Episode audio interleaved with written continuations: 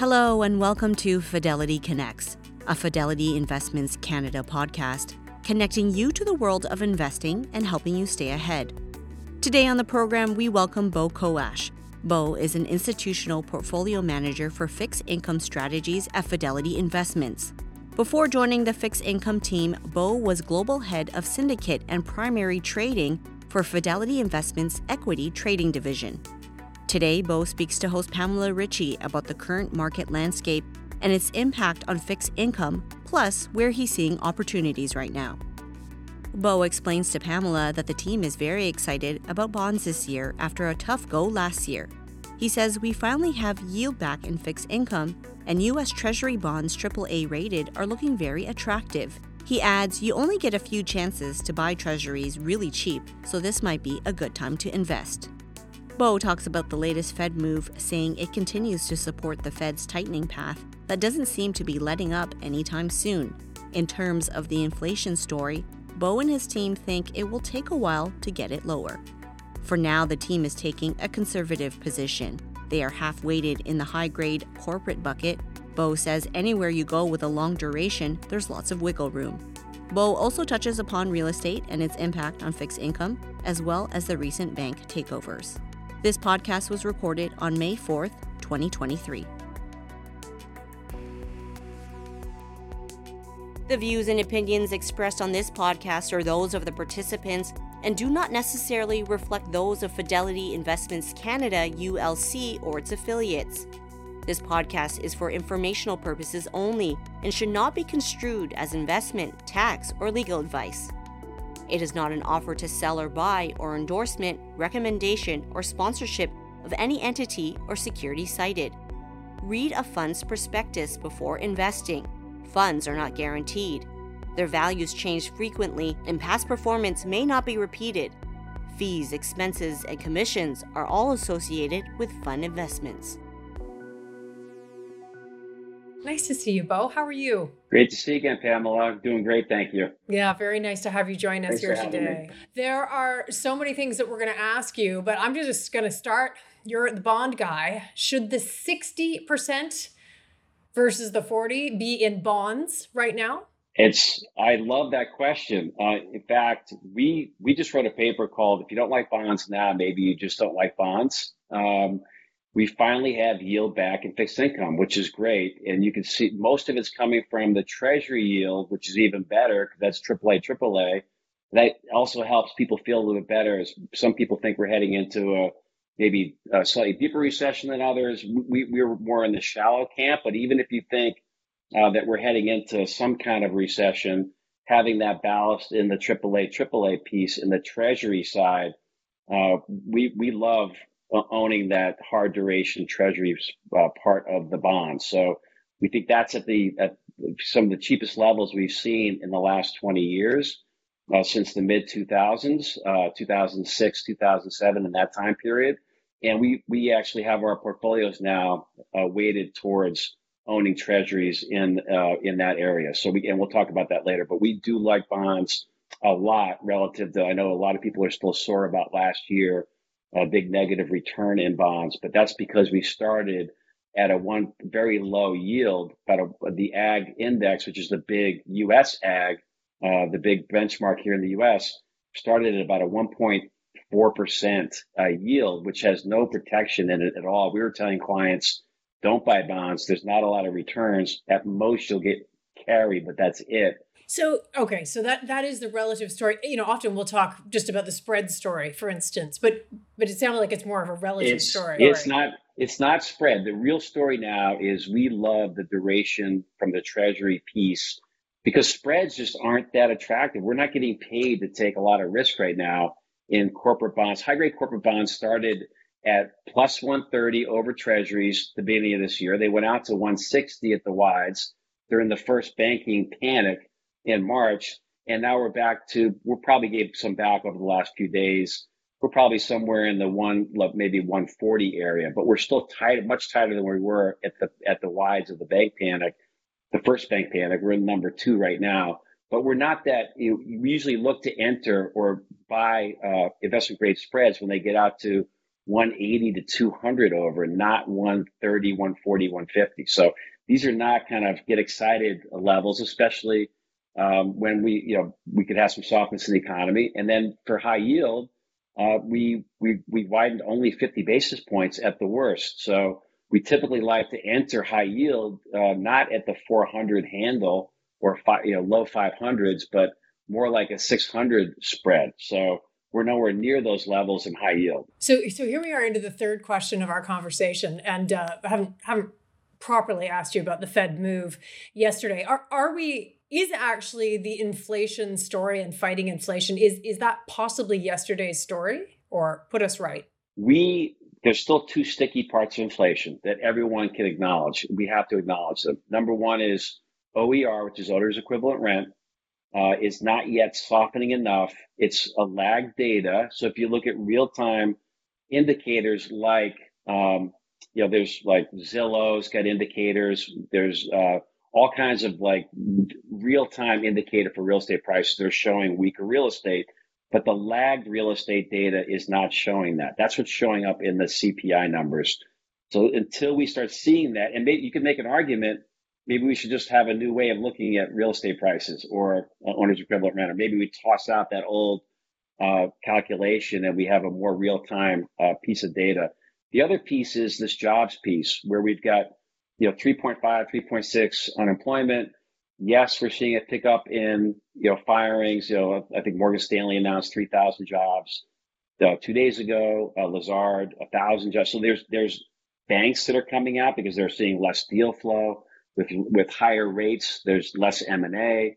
So there's definitely things happening on that front.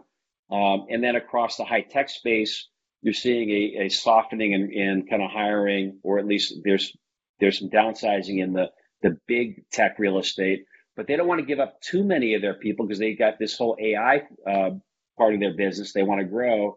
And that's got big total addressable marketplace for future revenues, because you think about all these companies and how tough it was we had the last several years is hiring people. If we can get AI to do some of that, some of that work, that it's a nice supplement. And I'm not saying AI is going to take over the world at all, but if we can have like this productivity pickup with using AI, then we don't need as much number of workers to have good GDP growth. So makes sense. Yeah, it does. So just put that together to kind of give us your inflation call. Inflation now is in, and Powell talked about it yesterday. They're saying it. They think it's going to take a while to get inflation lower, but again, the Fed is, it's difficult to forecast. Like we think forecasting is, we call it nowcasting. We like to kind of take what we see today and allocate the portfolio based on what we think the best opportunities are today, not trying to project where rates are going. You can create a lot of holes in your portfolio if you start trying to bet on rate directional, because the markets are pricing cuts in all over the place. But then you'll see rates come down, then a quick spike when people feel like there's more inflation. Like we're seeing rates the last 2 days rally, but if you look at rates through the year, we've had ups and downs all the way through the last 2023, but we're trending lower in rates. So you're getting that bumpy ride, but you're coming lower. We've already taken about 60 basis points out of the 2s-10s inversion.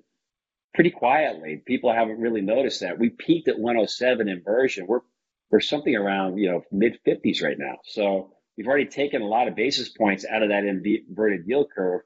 We're still massively inverted at 55.60, but we're heading in the right direction. I think overnight we took out a little bit more, but it can happen very fast. And the market typically pivots way ahead of the Fed. So the Fed, we wouldn't call it a pivot yesterday yet, but the market's already pivoted.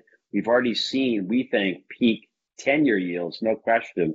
It's a matter of when the market's going to start taking it, that inversion back to flat, and then steep it out again. Does that make sense? Yeah, it does. So tell us a little bit from your perspective, from the fixed income side of things.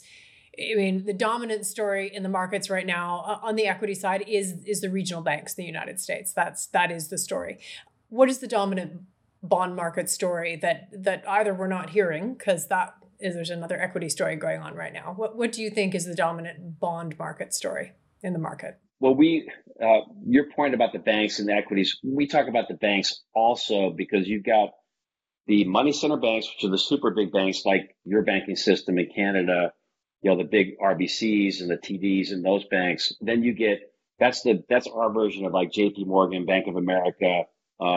Then we've got the super regionals that are the next level down. There's an argument those should be made SIFIs too, like we have for the importantly significant institutions. So we make those and protect those, kind of like how you have it up north. So you've got a protected class of six strong, really solid banks. That's kind of the debate now. Should we go that route, and should we have these super regionals kind of in the class and protected before we go down the path of potentially losing some of them, right? So right now it's the smaller banks with very monolithic type customer types. We talked about it a little bit earlier with the technology kind of startup mentality or ecosystem banking at these few banks that are having problems now. And once you start getting a little bit of a crack on confidence with this asset liability mismatch where they've got deposits coming out and they've got this investment portfolio filled with treasuries and mortgages, what do you do with that? If they sell it now, they got big losses, and that creates a gap in their balance sheet, which they have to fill with equity. So it's kind of a self-fulfilling prophecy of a spiral down for those banks that can't really protect themselves. And then because of what happened with Silicon Valley Bank and First Republic, nobody's going to step in until they get the cheapest asset they can get. And that's the cycle we're in right now for the banks. And the easiest thing to shorten the world, why not take a chance until it stops going down?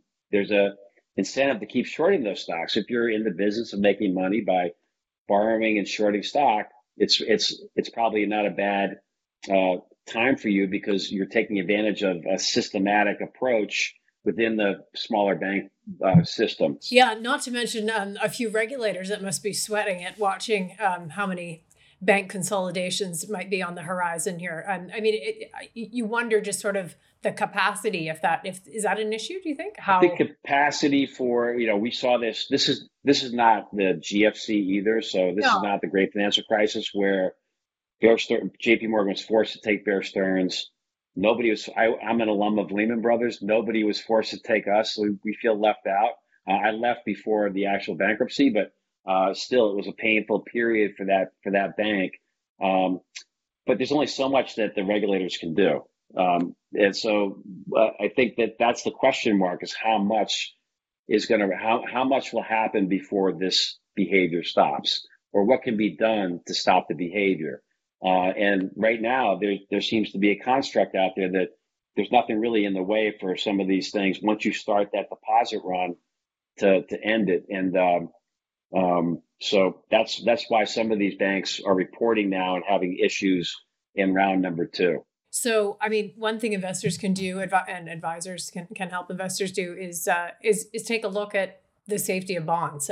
Just bring us back to that. Remind us of some of the positioning that you have right now. Certainly you mentioned treasuries off the top, but tell us a little bit more about how the tactical side of things, but just more broadly, you're positioned. So we are pretty conservatively positioned right now.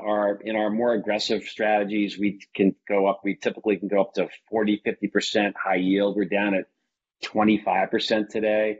We think, not because we think we're going into a deep, deep recession, we're not getting paid in terms of spread to take the risk that we think you should be paid in today's marketplace for high yield. So we're waiting for a better opportunity to enter. We are like half weighted in our high grade corporate bucket. And we don't have a lot of long bonds in long credit in that bucket.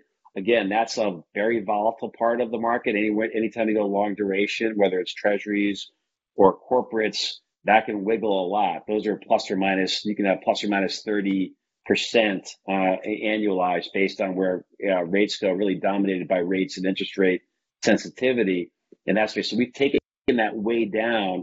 Since we've kind of repaired from the March 2020 COVID shutdown, we got We bought a lot of bonds really cheaply there, and then we've sold them down over the last couple of years to having hardly any long bonds in the portfolio anymore. And that helps us have our risk, you know, kind of hat on and make sure we're not taking that volatility. We're keeping that volatility low.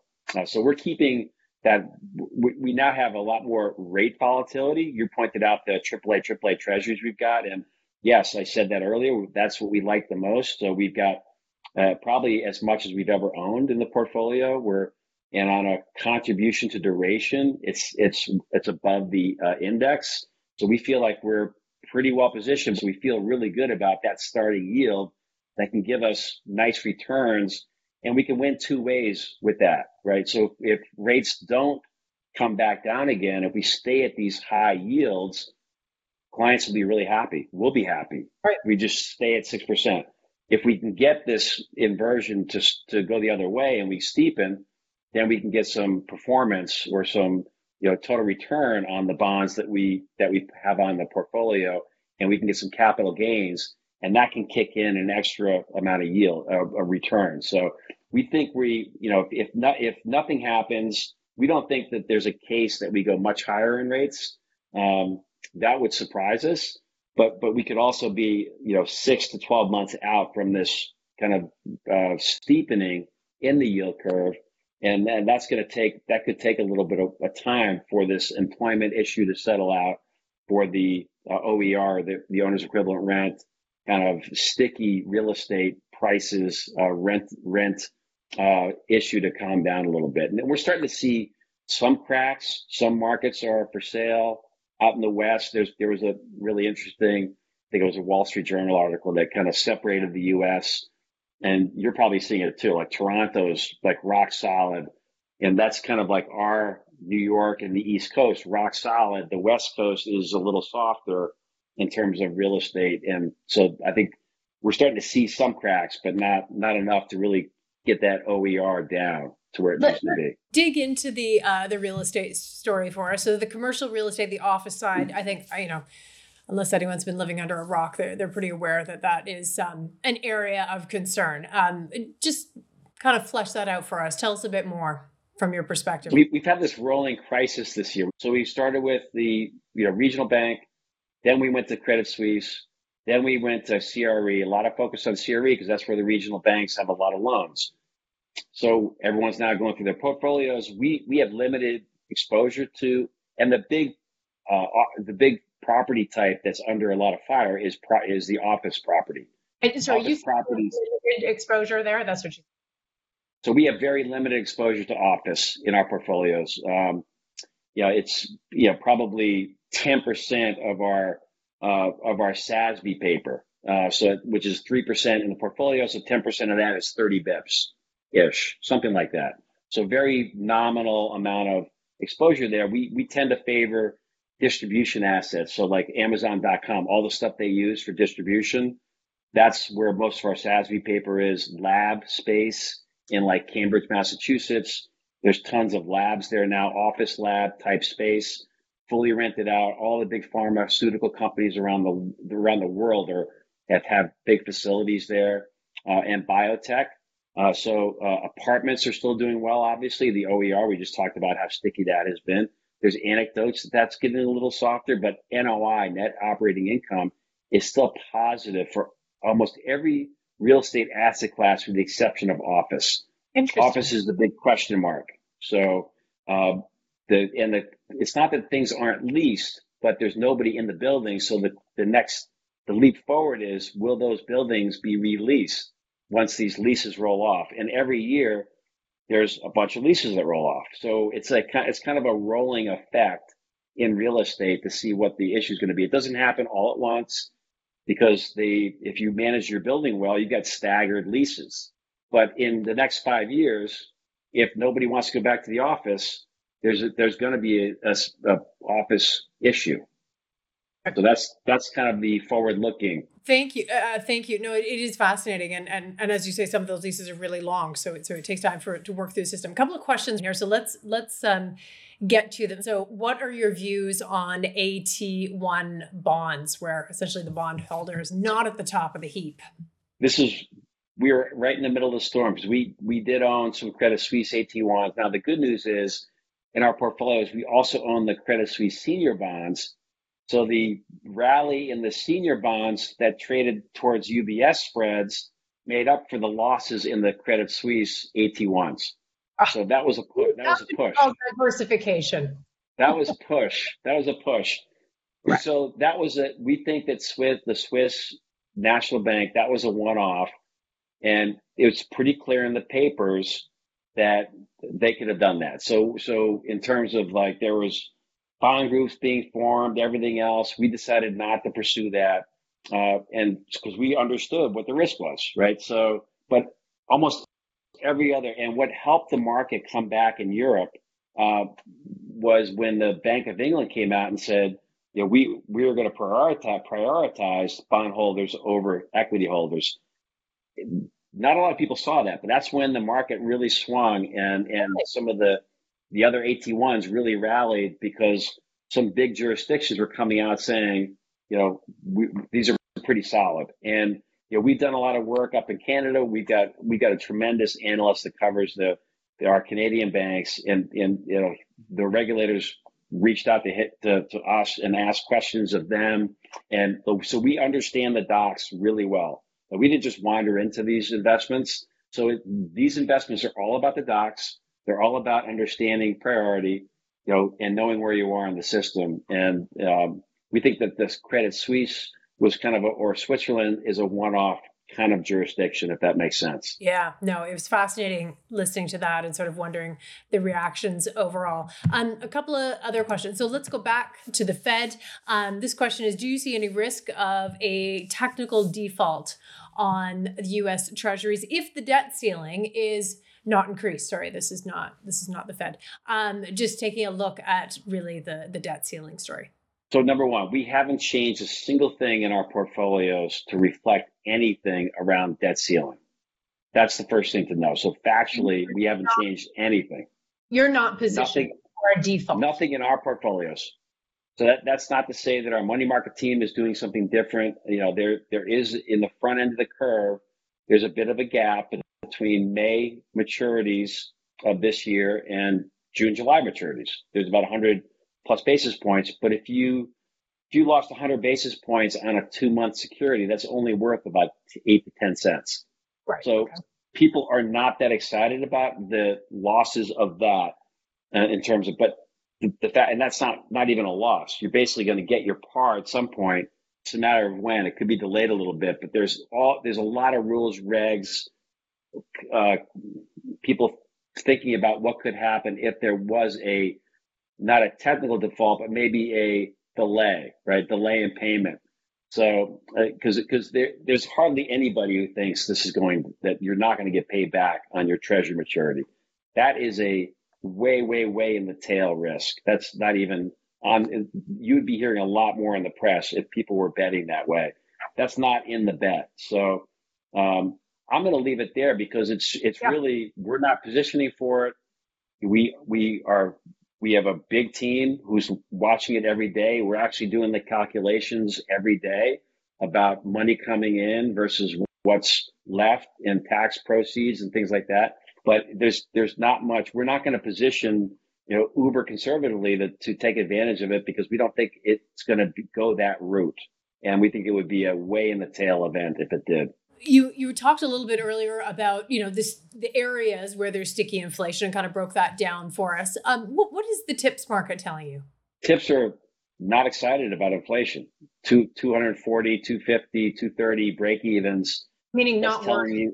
Yeah. Not worried. They think that the inflation's already trading at 2.5 at the Fed target. So the TIPS market is not excited about or not expressing any concern about inflation. The market believes that we're going to come down. We don't own any TIPS in the portfolio. We own TIPS briefly when they hit 100 back in March 2020. We like buying TIPS at much lower levels and betting that the Fed can get it done eventually and get to their target. But right now, the market, the TIPS market is betting that the Fed is going to achieve what they are seeking out to do and get eventually to that 240, 250, CPI level in CPI. So there's nothing to see here in terms of the TIPS market. So two final questions. So I want to get back to, I think you said, if people don't like bonds, what did you say? If you don't like bonds now, maybe you just don't like bonds. That's a catchy Jeff Moore, who a lot of people up there know. Of course, Jeff had to come up with that phrase. And it is, we get great chuckles out of most of our clients that we speak to when we tell them the title of that paper. But the assumption of the paper is really solid, because we were thinking about, our bonds are a return to the mean story. And is that enough? Or should we start putting probabilities on? And that's what we ended up doing in this paper. So we ran probabilities. Then we looked at inflation and what could be the path of inflation. And, it could go down quickly. We call that the black slope, because you're on a steep slope. It can go down medium, which is the blue slope, or go down green. And I think Jeff would say we're kind of in that green slope. We're coming down, but it's a sticky slope. So we think that we're going to have really good returns, but we're not going to get those yields crashing down, because that inflation is going to get fixed overnight. And then we're going to get a rally in 10-year bonds to give you lots of, capital gains. I think it's a slow process to get down in this inflation piece. So and I know you all have probably access to this paper. We'll get it out. If you have interest in it, let us know. But it's a fun paper. And what we've done is we just looked at 3-month annualized returns. We can only go out as 3 months. We're not putting a projection on the returns. We're using probabilities in the work. In terms of where we are now, where the starting yield is, and what all the outcomes that could happen in the marketplace, and what the equivalent value return is out of all those scenarios. Are you worried about a particular sector? I know we talked about office, but I mean, is it a sector thing within the markets that people should be worried about? I mean, or is it more individual? It's a fabulous question, because you go back to COVID, you can buy anything, because nothing was damaged that long to have a problem. So everything got burnt at once. And you can go in and you could buy almost the whole beta. You just buy beta and you won. Everything was 400 off. It went from 100 spread to 400 spread. This is different. We've got winners and losers in every sector. We got sectors that are losers and other sectors that are winners. So REITs in general are cheap, but there's stuff within REITs that are really cheap. That's different than what we saw in COVID, that period. So I wouldn't say that this is definitely an idiosyncratic bond by bond search for what we think are great opportunities. So when you look at the average spread of corporates at 140, there's some stuff that's at 300. There's other stuff that is a lot tighter than that. And single A industrials are all going to be, they're non-bank. They're probably doing okay. They've got a backlog. They've got a great C-suite. They're managing their business really well. They're not just sitting back, letting this happen to them. They've got one of the reasons why spreads aren't wider is you got maturity walls on all these companies. They used to have a lot of commercial paper, a lot of short-term debt. All that stuff is gone now. They only have really, there's probably three-year debt or longer. So they're protected for the next 3 years from rolling any debt or any commercial paper or anything out the curve. So companies are in pretty good shape, which is why we've seen the market take this so calmly. Extraordinary how that's happening. Well, I just want to thank you for joining us, Beau, sharing your time and amazing deeper dive into the fixed income side of investing. Thank you for joining us. Pamela, thanks for all the great questions. Yeah, it's been great to have you. All the best. Have a good rest of your day. Take care. You too. Bye-bye. Thanks for listening to the Fidelity Connects podcast. If you haven't done so already, please subscribe to Fidelity Connects on your podcast platform of choice. And if you like what you're hearing, leave a review or a 5-star rating. Fidelity mutual funds and ETFs are available by working with a financial advisor or through an online brokerage account. Visit fidelity.ca/howtobuy for more information. While visiting fidelity.ca, you can also find information on future live webcasts. And don't forget to follow Fidelity Canada on Twitter and LinkedIn. Thanks again. See you next time.